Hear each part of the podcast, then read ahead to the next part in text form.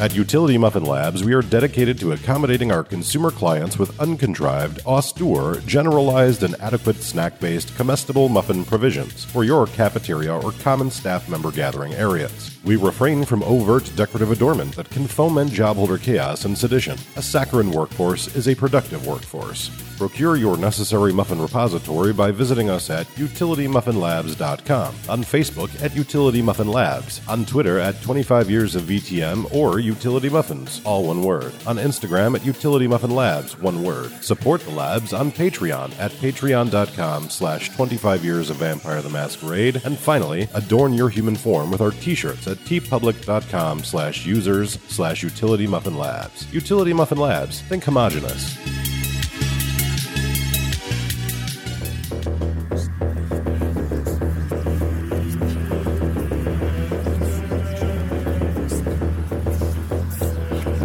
This is 25 Years of Vampire the Masquerade, a retrospective podcast brought to you by UtilityMuffinLabs.com.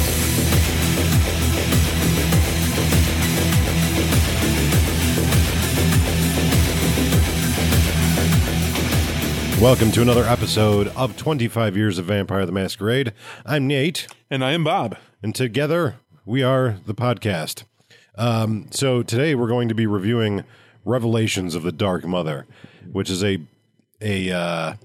Book of Nod-esque. It falls in the prop category. Right, It's a prop category. It's something you're going to use with your games, whether live action or tabletop, something to look at, something to read. Yeah. It tells the chronicle of the Dark Mother Lilith and her journey and struggle, and all that's great. However, I feel very sorry for all of you listeners because you were not able to get the custom Bob narration of this book while we were going through it, and Bob's reading it, and I really wish we had recorded it because it was... It was profound. It was just too much. One thing that I can say about this book is I had never read it before, but I really totally understand why most storytellers are reticent to allow Baharists into their game. Here's the whole crux of it. The author of the book is a Baharist who whose name even escapes me because that's how irrelevant I felt really she was as a whole other than this book.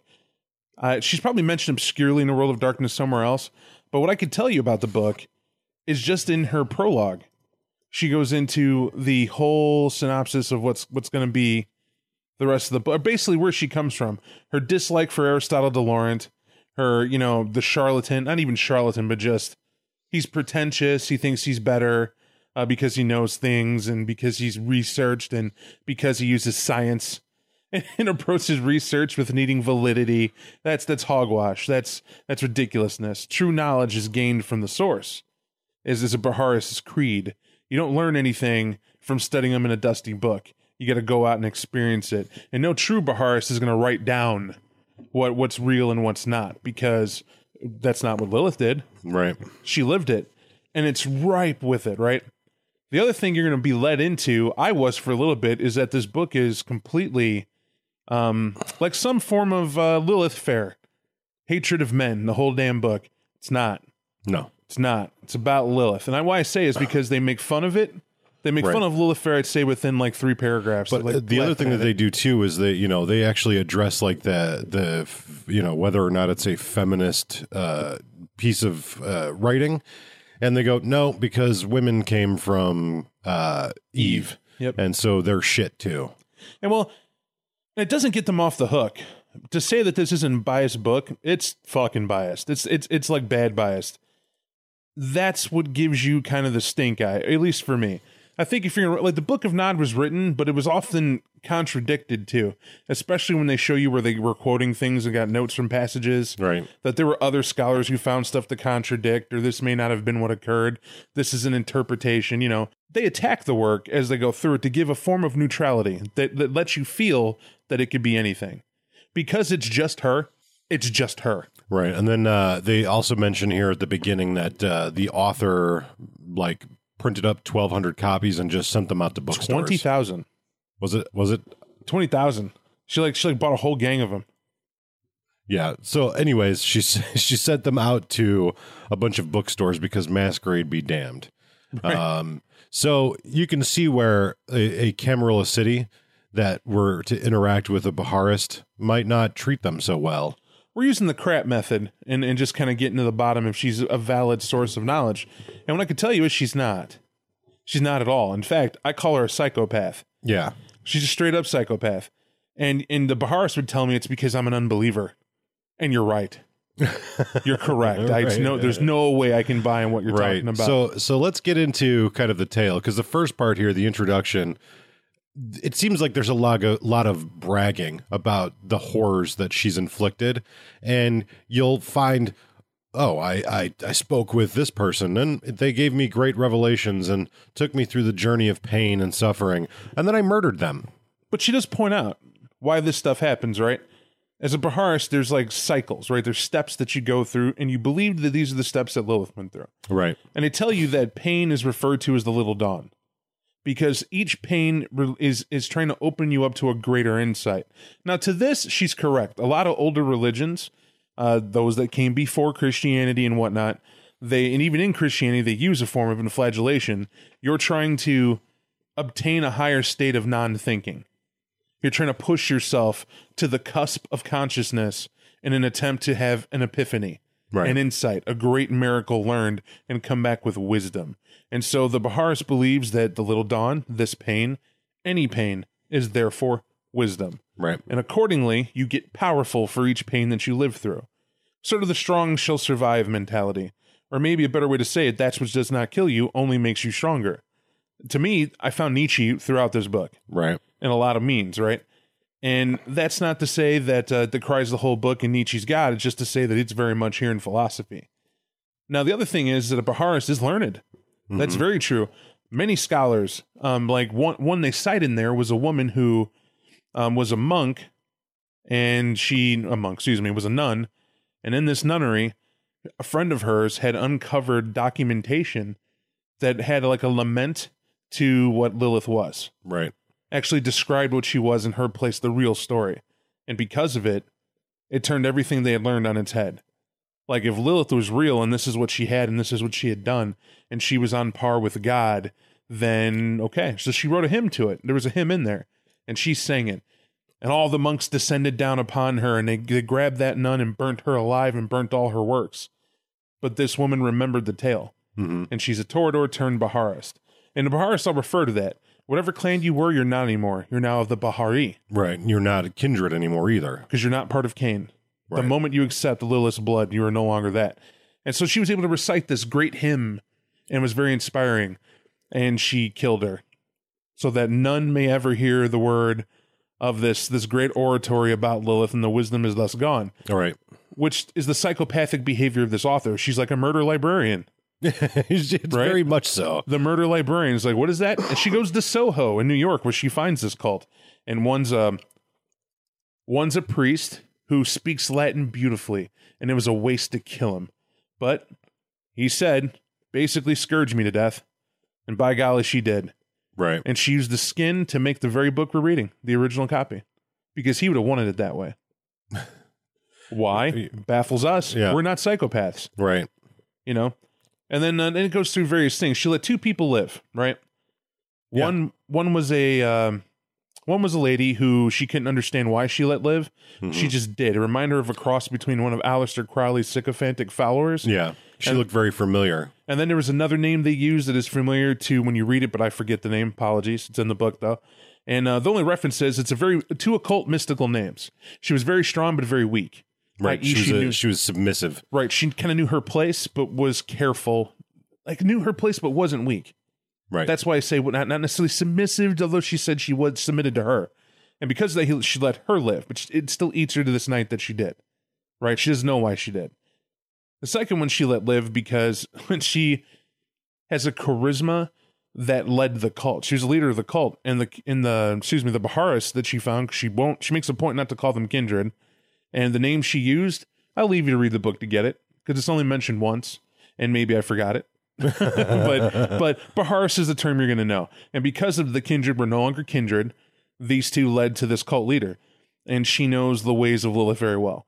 And she could captivate an entire audience, her included, vampires and all, with just her. Right. And because of it, it would be a crime to rid the world of her. So she didn't kill her, but she killed and scourged all her friends around her, save for one girl. Right. And that woman cursed her as she left, but then Ahi Lilitu, all praise Lilith.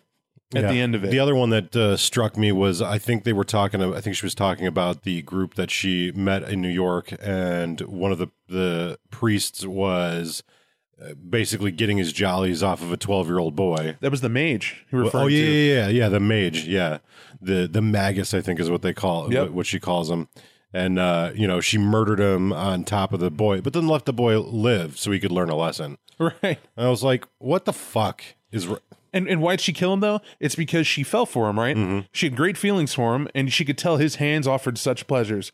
But she was the best of any Lotharian that she'd ever encountered. Lotharian is one who uses seduction. The Torador Lotharian, that's all they live for, is to hint at the cusp of seduction but never sating your appetite, to always leave you wanting more. Right. And he was the king of it, and she did it to him. But then he decided he wanted this 12-year-old boy. And she let him have it, and as Nate said, killed him on top of it. Right. And you're trying to think, right? Like, what's motivating you to do this? And you're like, well, she did define what a Baharist does. And each of these would be a pain of a type. Doesn't have to be physical pain. It hurts her to do this. She doesn't want to do this, but then has to do it because she wants to do it. Right. And in this chaos, you're trying to figure out what's up with her. Well, she's a psychopath. That's what I determined. I was like, this is very interesting because she'll go and cite Baharists who are very rational. You know, I won't say rational. I'll say they pursue their religious beliefs accordingly. But like one uses love and compassion and insight to heal the wounds of those who have suffered greatly, like a mother would. Another one uses straight up pain, participates in wars, hunts down people. Like one of the ones was Bosnia, was there for the tortures and was a part of them and inflicted them, but never killed. It would baffle me. While in a war, he was the dude who would shoot you in the stomach to let you live, but was aiming for everybody's stomach or limbs. All right. Because that person's going to live and he's going to gain power from that living. Okay, cool. So we get it. There's pain. There's nurturing. And then, of course, you're going to think pleasure. No. Those who pursue physical pleasure, it is at the cost of emotional safety. Right? If I'm in love with someone, I have a lover, and I have multiple lovers, one or all of them are going to get hurt to learn that I have someone else. Because when you're with someone, as we all know as human beings, there's a bond that develops. That bond is supposed to be between you and them, and it never lasts to be many, right? A very certain soul has to be that bad, in my opinion, to be that far off. And to a Baharist, you can be that soul. That's what you do. And with each heartache, you're teaching them insight, alone and suffering, that type of thing. So that's her and just her story. And when she gets to the end, she says that by the time the Camarilla Archons and everyone else find her, she will have stolen that victory from them too, because she's going to greet the sun. And then you learn what she's talking about is Little Dawn. Right. She's not talking about killing herself. She's talking about just stepping in the sun for a bit. Right. And then moving on.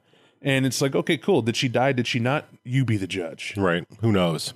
Who knows? But right. We get into the book proper, the beginning of the Revelations. Oh, and the first thing that we learn is that there's something called the Ancient One. And every 55,555 years, it opens its eye to see what isn't there. Who knows? Right. And 55,555 years ago or whatever, it opened its eye, and then light came into being, and the shining ones. Right, the shining ones, yes. The shining ones and Jehovah and those like him were birthed into creation. Now, important to note, the shining ones had a hierarchy. They were born in, and the eldest of them was Jehovah. But everyone else were his brothers and sisters. Right. There was no one technically above anyone else. Just all an even plane. Already, our listeners, we've lost the majority of you with that very thought, right? The Ancient One should have been God, but it wasn't. And we all came from the eye of something. Right. So they don't even explain. No. Right? So the existence had existed 332 times previous. Right. And every time the new existence was built on the backs of the previous existence. Okay. So there's a thing called an Ancient One. that is like God plus 100 or something. Who knows? It's just a thing that slumbers, and sometimes it opens its eye. And when it does, reality comes into being. Oh, and we're here. Right. It's done 332 times. Right. So this is the 333rd time. There you go. Right. So there's Jehovah. And I should pause because I know some people here are going to be going, wait a minute, 333? Is that in any relation to 666? Yeah, good catch. And it is. There is a relation here, right? Because it's, six, multiple of three. I mean, it all falls hand in hand. Later on, it's flipped around, right? In a dream, it's 999 is the number. 999 is supposed to be the end of all things. Every 1,000-year cycle, it's supposed to be a reset in certain religions. All these religions have some form of cycle of renewal, and that we're coming to it. All right. Later on in Kindred of the East, they have another form of it, and they even have longer time in cycle. So just keep that in mind. Okay. So I guess Jehovah created a garden. Is that about right? Yeah, but it's weird, right? Because I read this several times to digest it. And what I got from it is, and like any good book of cult material, it's like the Shining One sat in the clouds, right? Or not even the clouds. They were just there and right. Amongst the stars, if it helps, in a place that's basically we'll call heaven. So we all know what I'm trying to say, but not saying it. Right. And while he's up there, the rest of the shiny hosts are out there creating everything else. That's stars included. Well, they leave you to believe that what they're talking about here is the stars.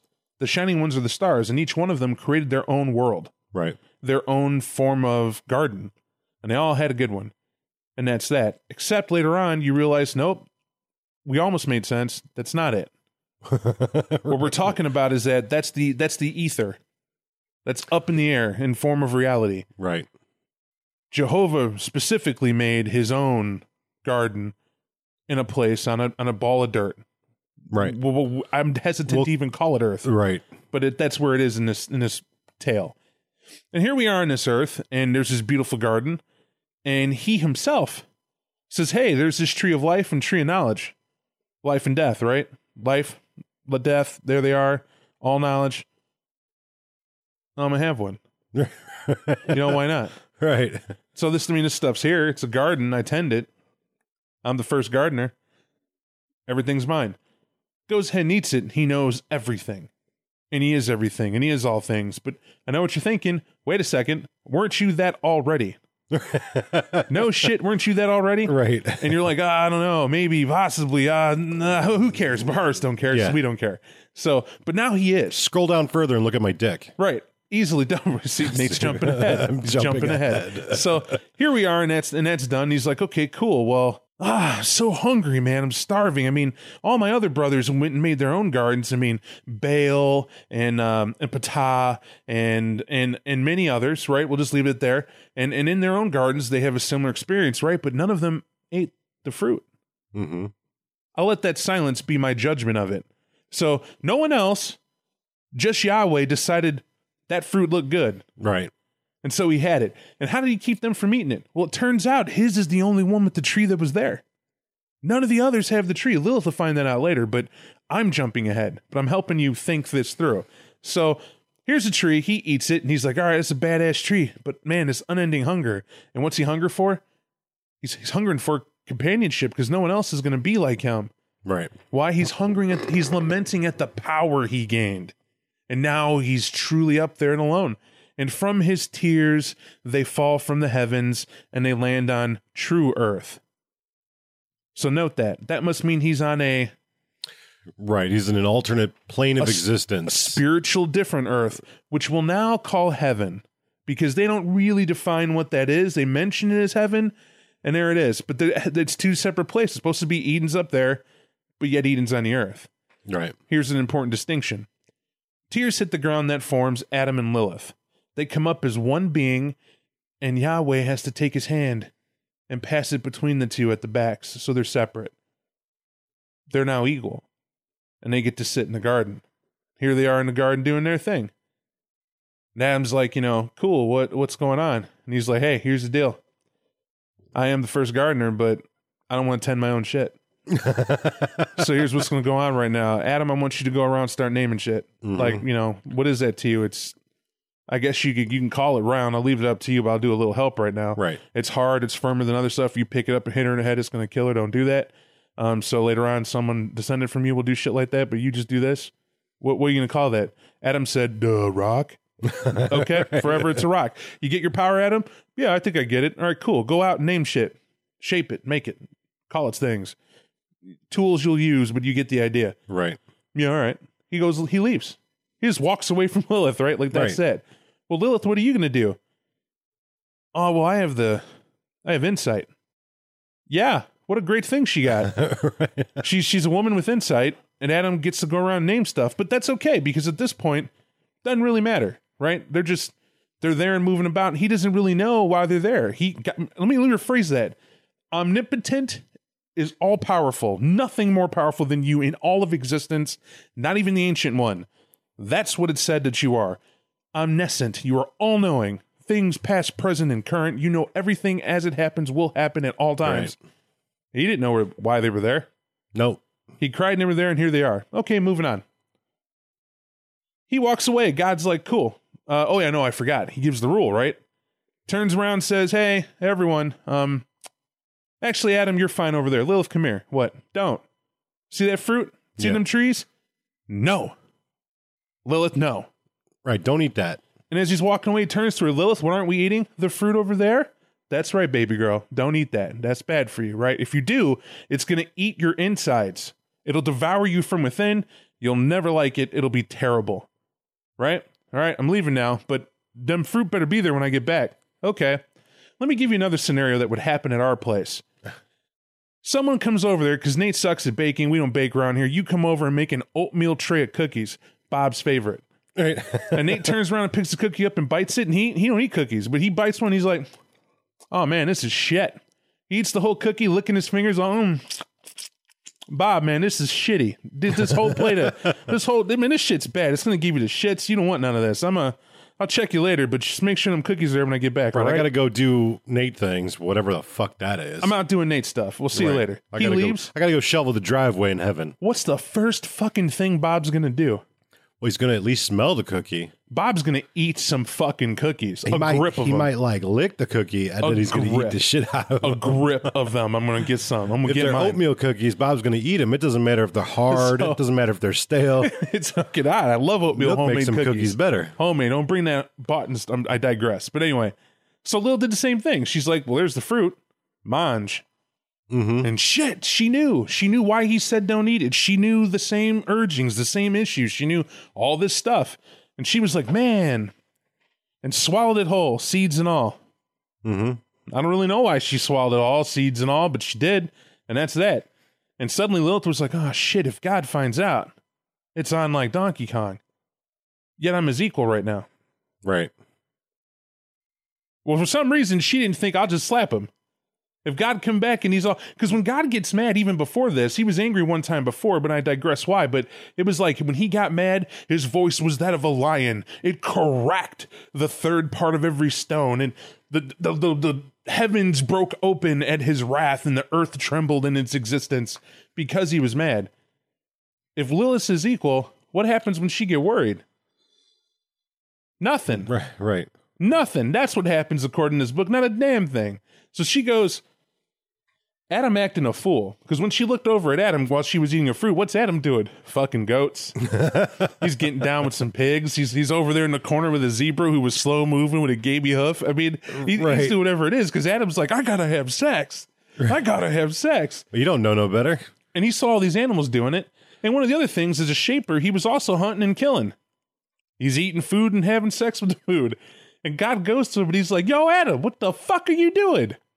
Right. The animals are beneath you, man. You don't sleep with the animals, bro. And he's kind of, you know, you have to remember, Adam's a dum-dum. Yeah. So Adam was made out of tears and dirt. And he's I don't know. I got a thing and it makes me want to do a thing. And God's like, nah, bro. No. You can name them, but you can't fuck them. Right. You care for them. You could pet them. You can high five them. You can't get down, bro. No. Don't get down. Mm-mm. He's like, look, though, I thought of that. See? Lilith, just go find her and everything's okay. All right. What's Lilith doing? She was like, well, Adam gets to hunt and do shit like that. I want to know how to hunt. She's having higher thoughts. Right. And she's like, so let me get down with this wolf and this owl. How do you guys hunt? Now, wolf are like, cool, come with us.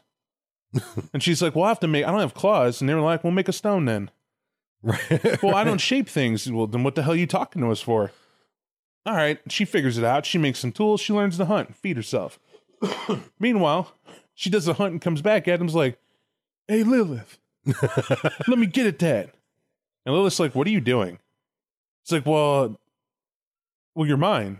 No, Adam, that's not. And he grabs her and he puts her on the ground. She's like, Adam, no, I don't want to sleep with you. I saw you with all those other animals. Right? She immediately tells him, you're an animal humper. You can't sleep with me. Those are beneath you. How dare you think you could sleep with me? Right. And Adam's like, well, I'm going to put this in you. And she goes, listen, we're going to do this. I'm on top. Okay. I'm your equal. I can do that. No. And it goes into great detail to describe that Adam's filled with such energy of life that he has the heart on of heart-ons. Told very tastefully. But from his thorned branch extended the essence of life, and from his juicy seed it dripped in the ground, and plants of thorns were sprouting underneath them on this bed that would be theirs, and it was cutting their flesh and hurting them both. Adam didn't care. He was like an incensed bull. He was going to have her. And when he thrust upon her, God went, whoa, whoa, whoa. Why? Why was God looking at that and freaking out? Because Lilith knew his true name, and she's like, give a duh. Right. And God took his hand down and picked her up and brought her to heaven and said, what's going on, baby girl? What's going on? Why? How'd you know my true name? What the hell's going on? Didn't I tell you not to eat nothing and nobody? And like, how the hell you know what I know? And she was like, Daddy, did I not take care of the garden like you told me to? Did I not tend to the fields and watch the animals? And when they died, did I not bury them like I should and did everything? And look, from her tears, she swipes the ether and hands him flowers. And God went, damn, girl. All right. Well, I'm going to put you on my lap and on my panay. and she sat upon him and was in him for seven days and 7 nights. God is getting down, and she done getting down. I mean, that's it. It must have been the greatest of the great. You know, I'm asking myself this question. Are we too immature to handle this book? No way, dude, because we're saving the expressions, dude, that they use. I'm not saying it's a bad book, but I'm not even dogging on it. It's just, I'm just reaching the audience at this point. Instead of me droning on about some bored if and, I'm telling you what occurred, what the book said. I would tell you that the artwork and the words are poetic and well, I mean, really, it's... There's a lot of fucking going on. The book is well done. It does talk about sex quite a bit. It does talk about, because what's life? Right. Right? And they got to propagate a species and bring all that in. But the story's a little ludicrous. Yes. Right? Because this is a question. My rational brain was like, why would God need a penis? Why would God need to... Did we not say that very same thing? Nate's putting together a shelf because we're migrating books from old busted bookshelf, and there are a lot of them to other shelf. And as it's going on, I'm reading, I'm really saying this out loud because I'm guffawed. Like, what are the flaws so far in the story that you're like, what the hell is this Baharist talking about? Right. First off, God is all powerful and all knowing. He damn well knew you were going to eat the fruit. Right. You're made from his will. He knew your willful ass was going to do it because he done did it. Right. He done did it. Well, plus, you know. We're led to believe that, I mean, when it first started, he was kind of a dumb too, right? But he was like, oh, man, I got this tree nobody told me not to eat off of, so he ate off the tree and became all-knowing, all-powerful, right? And greedy and jealous, which is why he told them, don't eat from the tree, because then you'll be as powerful as me. Peace. Right. So he knows everything, because he ate from the fucking tree, but he don't know shit. And why does he have organs to procreate? And magically. He's a being of light. And magically. And that's why my interpretations are better and valid, because basically I'm attaching what had to have occurred. God didn't think to have sex, to have a penis. He was up there penisless. But then he saw Adam had his thing, and Adam looked like he was getting down with Lilith. And when she called his name, he was like, let me get at that. Let me white knight this piece right quick. Right. I hadn't thought of that, and brought her up. And she's like, well, of course I love you. Why? Name one guy better than God. You stack up anything you like. I don't care who or what it is. Any woman listening to this, if God came to you, call him Odin, call him Zeus, call him Paparapahapa. I don't care what religion you got. If it is the source of all power and all knowing, you can do no better. Right. There is no trade up. Right. You are at the top. Your head is hitting the ceiling during the fornicating. Now, to be fair, there's only one other guy, and he fucks goats. Right. You might fuck a hippo. He don't care. He's like, do I eat it or do I fuck it? And he does both. And you might say he tends to the forest a little too much. Uh-huh. In his garden. Dude, just say it. Because he's the first and only male human, and he's just thrusting everywhere he goes with his crotch forward. And so for me, I was kind of like, I'm a male. It's not entirely wrong. We just had like mothers that tell us don't hump shit. Right. And treat it with respect. I mean, if you were left alone in the wild, you might approach some shit weird. I'm just saying, I don't know. I'm not like that. I'm not even hardwired to even think about that, but I got to think somehow we got here. It must have been. Either way, that's how the story goes. Right. Right. It's made a little bit differently than, the Book of Nod.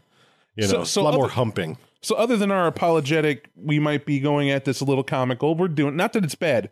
I want to stress this. We're not saying it's bad. We're just bringing the entertainment. It's what we're about. So, and knowledge. Hopefully you learned something. So here we go. God had that relation with Lilith, but then Lilith made the mistake many women do with men of power, right? You ain't married yet, right? When it's done, they're laying together on a cloud because they don't say where, right. But it's got to be a cloud. Wherever the fuck heaven's at. In the most pimp place ever, right? Because you're above everything known creation. You had sex with the baddest of the bad from the highest of the high. And I can't imagine an orgasm like that. They probably made 2 or 3 different existences. For 7 days. For 7 days for what they did. And hey, if Adam's seed can drip and sprout thorns and vines, God was making mountains and shit. Yeah. You know what I mean? Stuff was going down. But the point is, there they are, post-coitus, and God's chilling, having a cigarette, and Lilith goes, baby, it's great that just happened, but, we're equals now and forever we can be together. And God picked her up and threw her out. He straight did. He picked her up and threw her out. And he was like, nah, yeah, I got some shit to do. She was out, and she couldn't understand why that happened. What the fuck? But think about it. He's sitting there going, wait a minute, equals, bitch? Thump? Boot? Nah. This life's too short. I got 55,555 years till that eye open again and kill everybody, me included. Pound sand. Literally. Right. Because she gets booted from the heaven to the true earth. Sand's a garden. Keep that in mind. And now on the true earth, it's a dirt ball. Right. She's in the middle of a desert and a half-feet, but you can just boot her to like anything but like any special place where she can, no consolation prize. She didn't get a house. She didn't get like, some farmland of her own. She got dirt in the middle of the Serengeti, like right. The Sahara, like live or die, your choice. And she's walking around. And she's got this pregnant belly and it's a pregnant woman too, starving. And the heat is just blistering her skin, and she's got nothing to do with that, and she's starving. The only thing she has to drink is her own blood. So she drinks her own blood, and it sustains her because she still has the seeds from the tree of life and death, right? So she's drinking it and sustaining her, and she learns to drill into the ground. That's the only thing I imagine. I imagine her turning really fast. She sinks in the ground. She learns to do that, and she hides during the day and comes out at night when the sun's not blistering her, and to move on. And then she goes to the sea. And throws herself in the sea. Yeah, fuck it. It's water, right? Why not? And she gets in there, and she has plenty of drink there, and she sinks to the bottom, and she becomes like the creatures in the sea, as it says. And it makes sense, too. And down there, in the seabed, she makes her own garden. And because she has the seeds in her, she knows what she's doing a little bit. She tended a garden in her day. Makes her own place, and it's all cool, except she's like, and sleeps with everything that swims or whatever. Yeah. Down below. Like, just sprouting kids. Like, it's hot. And then's like, cool, I got this seabed, I made this kingdom, and it's not the Garden of Eden, and I hunger for that fruit. Which baffled me. They said it several times. Mm-hmm. It's like, to me, this is the fruit you eat once and you're done. Right. Like you don't need additional fruits. What the hell is that going to do? She wants more. So she leaves. She comes out, she's like, damn. I guess I'll keep wandering then. She wanders on, she finds the Garden of Baal. She finds the Garden of Ptah, the Garden of all these other cats. And they're like, man, this is badass. She came out of the ocean, bronze of skin, and her hair turned black. And who knows what her appearance was before, and her eyes the color of the sea. And they party and get down with Lilith. Lilith comes in there, tends to these gardens, shows them a thing or two of her knowledge from Eden. And they're like, that's badass. Lilith's the best thing ever. She's of the shining ones, and she's of the earth. This is a badass bitch, man. We like her a lot. This is cool what she brings, man. She awesome. And Lilith was like, nah. Y'all right. Just, it's not Eden, though, And they're like, no, we appreciate it. Peace. She's like, thanks, host. I'll see you later. Cool. She leaves, and she tries going back to Eden. While she was gone, what's God doing? Yeah, God was like, hey, Lucifer, come here. Somebody's going to come knocking at the gates. Don't let him in. It's this chick.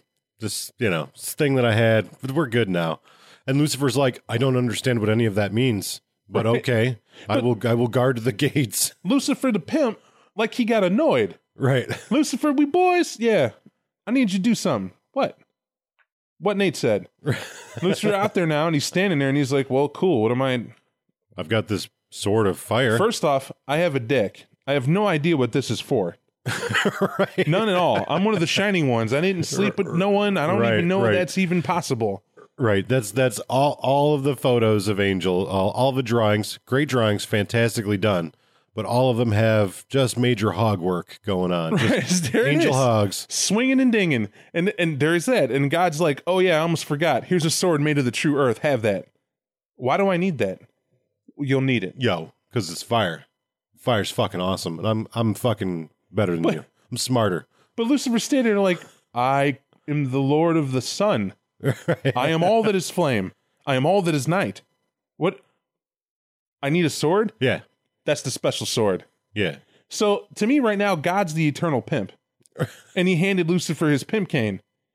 Right. It's the only thing to keep the bad ones out. And then he was like, you know, I'd do it myself, but I still got this other shit to do right now, so, right. Yo, I'm going to go kick it with Adam. Right. What did he have to do? Actually, in truth, it writes about how God was heartfelt, and he had done something bad. He threw her out and missed her. It's the only being he could love. That's what got him into trouble in the first place. This hunger to be with someone. Mm-hmm. Companionship was his damnation. And in that, that's what he wanted. Except he threw her out because he freaked out because she was his equal and knew some shit. And I don't know what he thought in his head, except what does power do? Power corrupts. That's the lesson in this, is that no matter who you are, the most powerful will seek to have companionship because they're alone. But when they have that companionship, they will always devour it because someone has to be subservient. And if you're not willing to be subservient and dress as equals, two bulls will always battle for the right to the herd. Right. And that's what it comes down to. And so that's the real reason Lilith got booted, was his paranoia. And Lilith rightly should have been booted, because what does she do? She tries to come back to the garden and goes to Lucifer. And at this point, Lucifer ain't the Lord of all evil and bad shit. Right. He's still the second most powerful shining one in all of creation. And God goes, tend to my garden. Right. Now, there's one key factor here. God was like, hey, guard my shit. It's going to be somebody knocking at the door. But didn't bother to tell Lucifer who it was or what they looked like. Or what she had done. Right. You know, and it also leads you to believe maybe Lucifer didn't even know there were people. Right. Because what was he doing, though? In several even religious documents, it was talking about that a God bid Lucifer to create the stars. Right. Right. And you go on back. I mean, why? I looked this shit up. I'm also going through history, looking at stuff and what people thought. And I'm curious like that. I get nerdy and I'm looking into it. That's really what his original task was. Mm-hmm. That makes him powerful as fuck, right? So imagine him being put outside this garden now with a sword. And he had to have been thinking, I could create 10,000 things that could sit here. I could build a dome and give the garden its own sun. Right. No one's getting in this shit. Doesn't do it. Stands out there. And now he's looking, and by the way, it's keen to point out Lucifer can see far. Like the way it's worded, far. He saw her walking from the ocean heading to him already. And he's looking at her and he's like, man, that being sure is beautiful. It's contoured right, sculpted well. Scott's got what it takes, man. She's well dipped. All right. And she's coming my way. Well, I don't know why this thing between my legs is really just kind of hanging out now, but kind of into her. Kind of want to meet this chick. Got something burning for her. I don't know why. Whatever. Can't be the Lilith, though. There's only, what, 3 beings that are human at this point? One of them, it's got to be, well, Adam's still in there, and we'll get to that in a minute. He's in there going through his own problems, because that's what God had to do, by the way. We'll get to that, which is hysterical in his own right. But Lilith gets to him. But when Lilith sees Lucifer, she is more than awestruck. It's Lucifer. Right. Like the way they even write it was that there was no branch, tree, twig, or anything sculpted that it was ever more perfect, ever more righteous in creation to ever have been, had the right to be there more than Lucifer. And they more than dive into poetic vision that he is. If this were a sitcom, when the two met, there would have been the low oohs and the cheering. Yep. And the weird, like, kind of sexy music with the saxophones. Oh, yeah. Like the whole nine would have occurred, right? But they see each other and Lucifer's like, man, hey, who are you? She's like, I'm Lilith. And he's like, cool, I'm Lucifer, the morning star. What you doing at this club? And she's like, you know, I want to get in there. You know, I've been in this club before. I'm kind of trying to get back. I'm like you. And he's like, ah, oh, it's weird. You know, you like me. Yeah. Oh, we never met. Yeah. I would have remembered you. I didn't see you at any mixers. And she's like, oh, yeah, it's like that. I get around. You kind of, you know, maybe you see me, maybe you haven't. All right. And Lucifer's like, so what you need to hear then? She's like, oh, there's a garden. There's some plants that grew. I kind of want to see how they grew that way. I haven't been able to duplicate it. I'm trying to spread it out and do my work. And Lucifer peers into her heart and finds her to be true. And so he's like, yeah, I'm going to let you in here, but I tell you what, let me give you a gift. I haven't seen anyone more worthy of a gift than you. And I noticed that sun was like messy. You're like walking at night. You're all beautiful. So the sun must fuck with you. So let me just real quick reach up into the cosmos and grab night and the stars and cloak you in it and make you the mistress of all night. Right. To my day. And now I want to point out, God's now going, that motherfucker just trumped me. I saved her from being raped by little bestiality boy. That's what I did. And she slept with me. Lucifer grabbed the cosmos cloak and wrapped her in it as a gift, no strings attached. Right. This son of a bitch. I got ADIQ fucking animal humper back here, bitching right. and complaining in my goddamn ear all night. My damn ear. And so Lilith's thinking, oh man, you know, I love God, but this dude is, oh man. Mm-hmm. And Lucifer's like, that's cool. Hey Lilith, you want to go in now? And she's like, nah, if it's okay, you've inspired me. I want to create my own garden. I'm going to use night to do it. Lucifer's like, all right, cool, baby girl. I'll catch you later. I can't leave right now, but can I come see you later? And she was like, oh, I'm expecting you to. Yeah, all right. And she leaves, and Lucifer's like, why the hell did I talk like that? Like, for eons, it was just creation and God, and we're cool, right? I wonder what's God's doing. Let's flash back to God. Right. What's he doing right now? He's got Adam going, hey, God, maybe the wrong time, but man, you cockblocked me and stole my girl. No, I'm lonely, and I also have nothing to hump. Nothing. You said I can't sleep in animals. And I just see, like, God sitting there, right? He's got his chair out, and he's just like, all right, you still can't eat the fucking apples, so relax. All right, let me make you, let's, all right, fine. You want something? Great. She's gone. We fucked that up. I don't know how it happened. You're an idiot. I'm kind of an idiot, too. No, give me a girl. Yeah, shut up. I'm making one. Arise, Mumra, rise. And she rises, right? Like a Clive Barker horror film rises, right? He makes her from the dirt on up, just like Adam was made, except he sees it. Mm-hmm. The picture's beautiful. She's standing there skinless. He sees the bowels. He sees the lungs. Her lidless eyes, her skinless teeth. She's just formed and standing there. Like doesn't, and Adam literally stops God from finishing, and he's like, I'm not naming that. Right. Says it outright. She ain't getting no name for me, motherfucker. God's like, no, man, picky motherfucker. Oh my God. All right. Summons a wind, and it scatters her down, her flesh down to the ground. Then he summons the insects and the animals to eat the rest of her. And when she's fully annihilated, he's like, cool, Adam, come here for a second. He's like, what? And he right crosses him and knocks him the fuck out. Right. And he goes, now that he's asleep, I'm going to take your fucking rib. Okay. This shit isn't easy. I don't know how you were made. I cried, tears hit the ground, you came up. Yeah, I was trying to reproduce it, and that shit didn't work very well. Didn't work, so I'm going to take your rib. We're just going to duplicate you, but give it a vagina and tits. That's simple. And you know what? It's going to be equally stupid. We're going to call her Eve. That's that. And oh, no, he didn't name it. I'm sorry. God made her. She's up there standing there. Adam wakes up and sees her, and he's like, oh, your name's Eve. So it was. And then immediately, Adam throws her underneath him and starts having sex with her.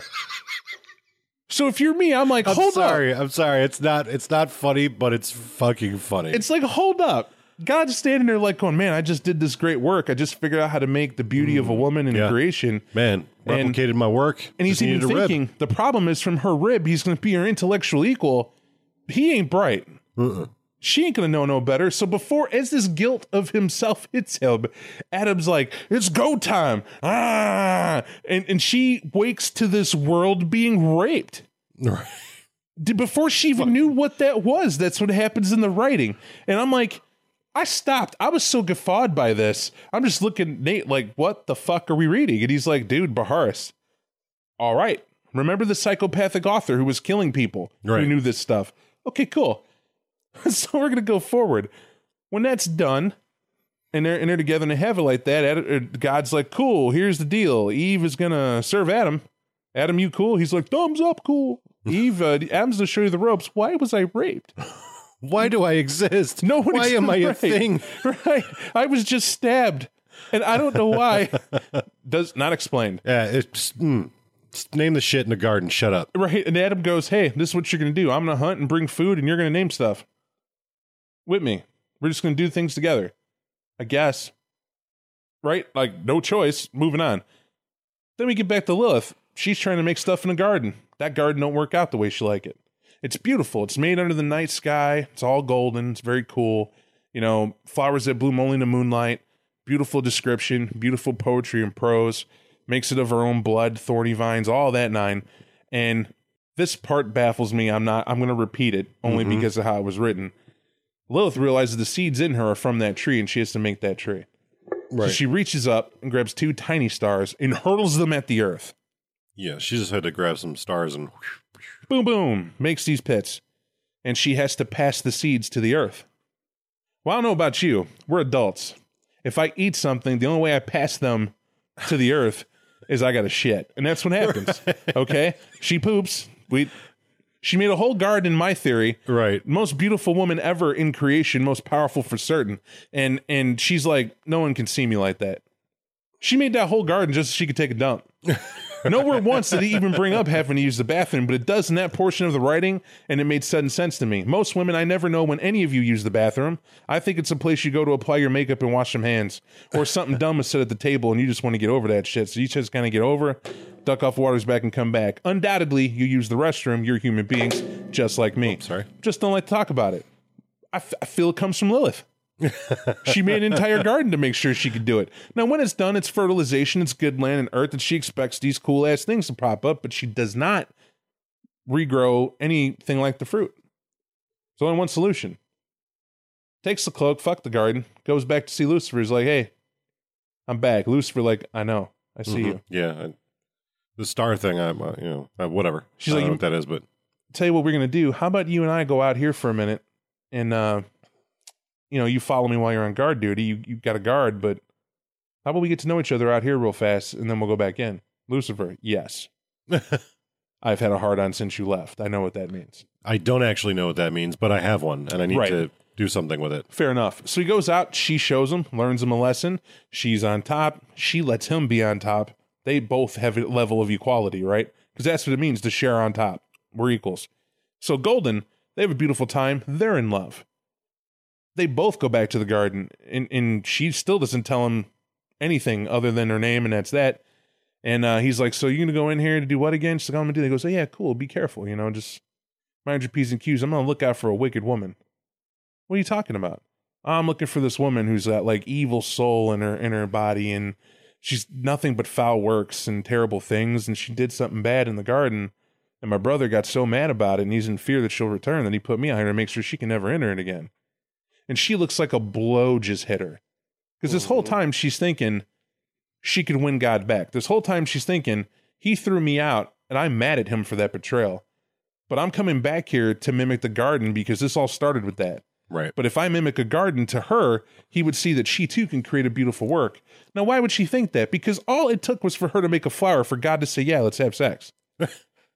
He fucking set the precedent. Right. So here I agree with the author that if this is true, Lilith's thinking was sound.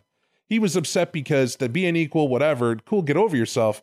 I'll make a garden too, motherfucker, and now we both have places to visit. Your garden, heaven, and mine are here, and we're all cool. Right. Nah. She sneaks in. To hide from God, she takes the form of the serpent. And pretty much we all know what happens here. Right. One exception. When she sneaks in there and talks to, she sees Eve and sees how Eve doesn't know shit. And she's with Adam, and she knows what an idiot Adam is. mm-hmm. right? And he isn't native of the fruit yet. Of course he's an idiot. So she's like, you know, Eve, come here for a second. He was like, what, serpent? Eat the fruit. Like, what, really? Yeah. Why would I eat the fruit? Well, if you eat the fruit and you know some stuff, you can do some things, the world makes more sense. What was her introduction to the world, folks? Remember? Right. Being plowed by Adam. So she's like, I do want to know what the hell happened. So, right. I already know why I exist. They hand her the fruit, she eats it, and it's downhill from there, right? Because she's weeping. She's weeping at the fact that she knows what he did, knows why he did it, knows her reason for creation, knows her place in the world. She is left naked before the truths of known existence. And I can't fathom what that must have been or been like, but they write it, and it makes me feel that there was a level of hopelessness and just insignificance you had to have felt at that point. Or... because eating the fruit does make you powerful and does make you immortal, she felt how low was she to be just treated in such a fashion. Lilith holds her as equal and coils around her and knows of her. They know of each other. It can be interpreted in many ways. Going with the theme of the book, I assume they are into each other. Right. Right? And they lay together and they're both crying. It's part happiness, part sorrow. And Adam's like, the hell's all that noise? Why? Any man, if two women are going at it, of such beauty. And that, any man. What's all the ruckus? What is that? I certainly hope no one's getting hurt over there. Stomp, stomp, stomp. And the serpent slithers away. Right? And that's that. In the form of the serpent, that is. When she gets there, Eve does what she's supposed to. She says, hey, I ate this fruit, found out some shit about you. You need to eat this fruit, found out what the fuck you did to me, Cosby. And he was like, he's like, I don't know what Cosby is, but I'll eat the fruit. She goes, you're about to find out. And when Adam eats it, he's like, oh, what the fuck? Oh man, what a piece of shit. I can't even say okay, I had sex with a hippo. You know, there's all sorts of shit Adam has to deal with suddenly, right? It hits him like a whirlwind, man. He just got it in him.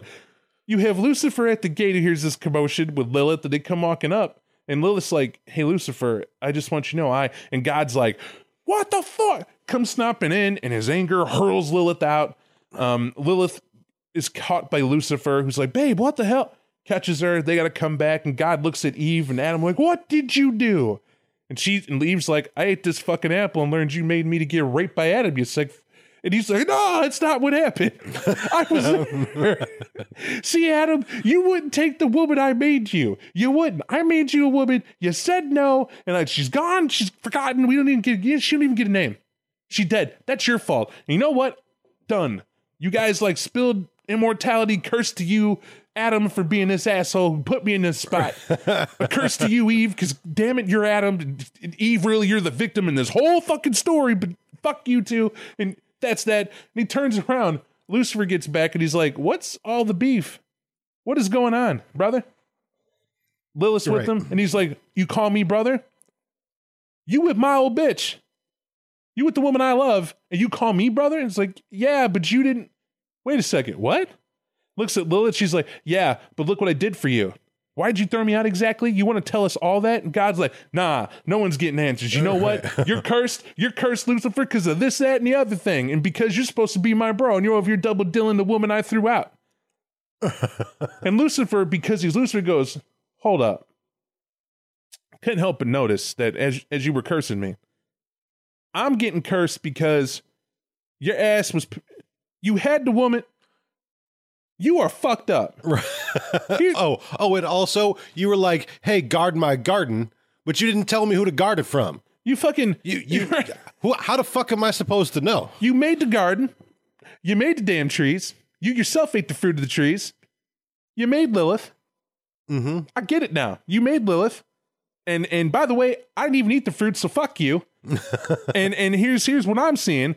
And because they did that, this is all your design. You did all of this. Right. So why are you cursing anybody? And he's like, and I cursed Lilith too, because I loved you, boo. I loved you. I felt that shit. Fuck you. And then they're all like, okay. And he goes, and you know what? No one's out of this. I cursed me. Yeah. I'm cursing me too. I'm forever going to be powerful. I'm ever going to be alone. I'm fucking done with this shit. I'm done. Above all, alone. And nobody ever talking to me again. Done. I ain't coming around no more. And they're like, are you serious? How serious am I? All the angels in creation, the Elohim, come here now. And they were all like, oh, okay. Our brother's pitching a fit. I don't know what's going on. We're going to go. Let's go. All right, God, what's up? Man, I did all this. Well, what the fuck is wrong with you? Hey, man, how about we all just kill God for his stupid ass? And like, whoa. No one told him, warned him not to eat the fruit. It was just there. I mean, any one of us could have ate this weird-ass tree's fruit. Any one of us. Right. It just happened to be him, so we can't really blame him for that. But shit, man, why didn't you make it to where they could never see it? Shit, he ain't going to answer that question, right? They just ask him that question. God's just standing there silent. Yeah. Then he gets around, and they're like, well, the problem is these two idiots, fucking Adam and Eve, so let's just kill them. They're done. Hey, we're going to send earth, wind, fire, and all that shit and smoke Eve. Uh-huh. And Adam shields her with his body. He's like, no. And they all see that, and they're like, now fuck it then. Have all these animals and shit eat his ass. And Eve's like, no. And shields Adam. Why? Because they learn they're both victims. Right. That's the part I actually liked about it. They learn they're both victims, and they're going to die, and they can't do nothing, but they're going to try to defend each other. And so the angels saw that, too, and were like, you know what? They cool. Cool. Yeah. They got love. We'll always protect them. Mm-hmm. Move on. What y'all got, we're going to call that love. All right. Peace out. Fuck off. That's cool. Go make kids or do some shit, whatever. Lilith and Lucifer, man, you like us and you more powerful. So, like, the fuck you gonna do? And they're like, I don't know. We gotta do, like, he cursed us and shit. There's like, he shattered Lucifer's sword. I got a bit. He got a bit. I guess that, why don't you two take them swords and go forth and make your own shit? Go make your own garden. Fuck this garden. You know? And God, you Lord of Ruin. By your own decree, man. You're asking us to sit here and that's that. Fuck you. And God goes, and they asked him to go, so why'd you do all this, God? Like, what was the fucking point of all of it? And he turns and looks at everybody. He goes, I am what I am. Oh, that's my favorite part. And then they ended by saying, and everybody leaves. And that's the story of the angels, Adam, Eve, all that. Scene, peace. It's just done. It's right. Just over. Oh, yeah. So that's the story of that. Where the book continues, it continues to tell the story of how Lilith comes into Cain and that whole rigmarole, which we're not going to go over. We're going to let y'all read that stuff. It goes on. It goes on some more. It's very biblical. Very, very prophetic, written well. It's good excerpts for Baharists or for people who might be stumbling upon esoteric knowledge. That's also why we're not going into it, because some of it in the end parts, and particularly the Book of the Dragon, that it's called, which is supposed to be Lilith's wrath and her coming, makes sense for you Gehenna followers. For those of you who want to run Time of Thin Blood, Gehenna, prophecy, all that stuff, that's the place you're going to mine for data. That's where the book sings in that regard. This beginning, our jokes aside, when you read it, definitely you can quote from it. Like, the Book of Nod is good because his quote from the Book of Shadows is great for any elder to quote any of the lines in there. He didn't write this book. Right. Whoever made them quotes wasn't in here. But, but they do have some good stuff in here. For instance, there's a line in there that says, rape me into ashes if you will. I can take it. That's the author of the book. That's where she becomes my homegirl. That's right, ladies. I will take any psychopath who's pro-Lilith, who wants to sit around and tell me I can handle whatever you dish out. I'm that much of a bad bitch, and I'm golden. And the fact that it's a vampire they write it about, I don't know. So this book, just to jump ahead of Nate here, I think it's worth it. I think it's worth it if you're willing to tell a tale to the extreme, right, related to the Baharist and of what it's like to be in a diehard cult. If you're going to have anyone follow the Bahari path that they have, this is a must. Yeah, for those absolutely. People. I would say that my only criticism would be that, to me, this definitely seems like a book written for a path.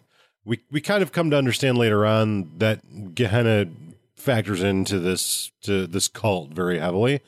However, my criticism is they should have wrote a book for every path. There's enough stuff to mine out there that, and you know, whatever, hindsight being what it is, maybe they were like, oh shit, we should have done that. I wish they had. It'd have been cool. I agree. I feel like if you're a follower on a path and you had a book like this that you could reference and like really digest instead of, you know, like 2 or 3 pages in a book, like really get the, you know, and they don't have to all be written like biblically like this one is and the Book of Nod is, but I wish they had.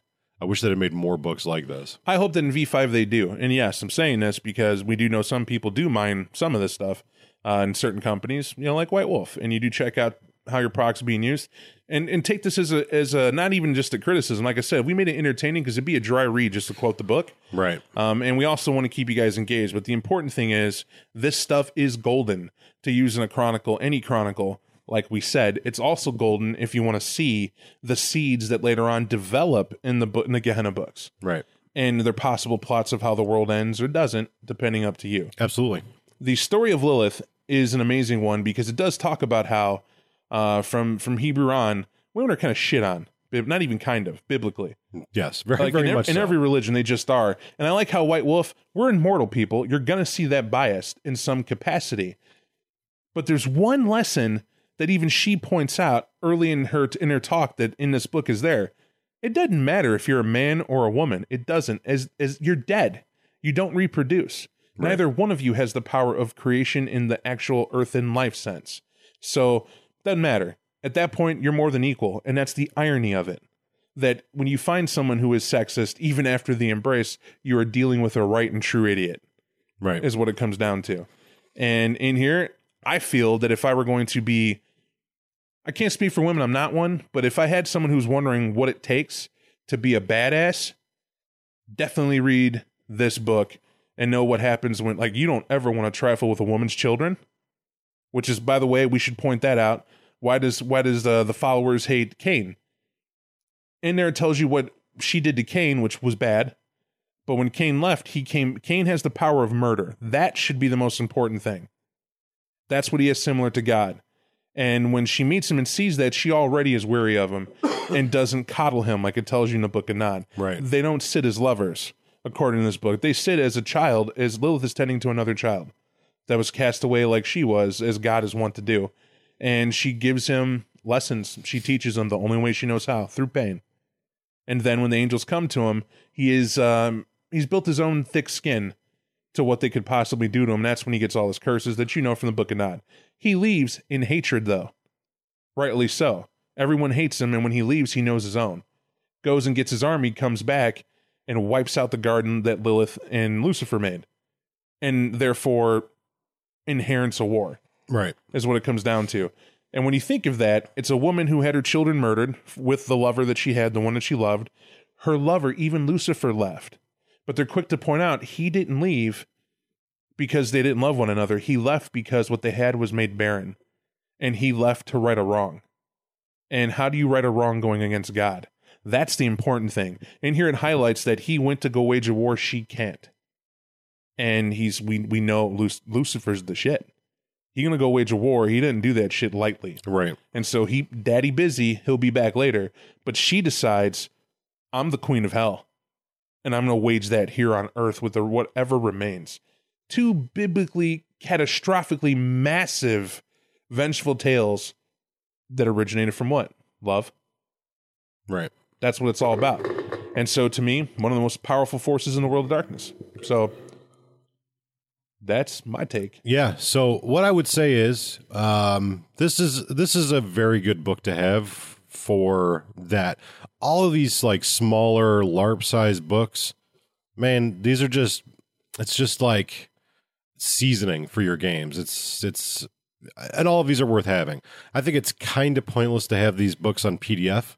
I would say get an original copy, get an actual book so you can use it and, you know, use it in a game, use it, you know, give to your players, you know, use it because this is once again, you know, whether it's 1,200, 20,000, this is a book that exists in the world of darkness.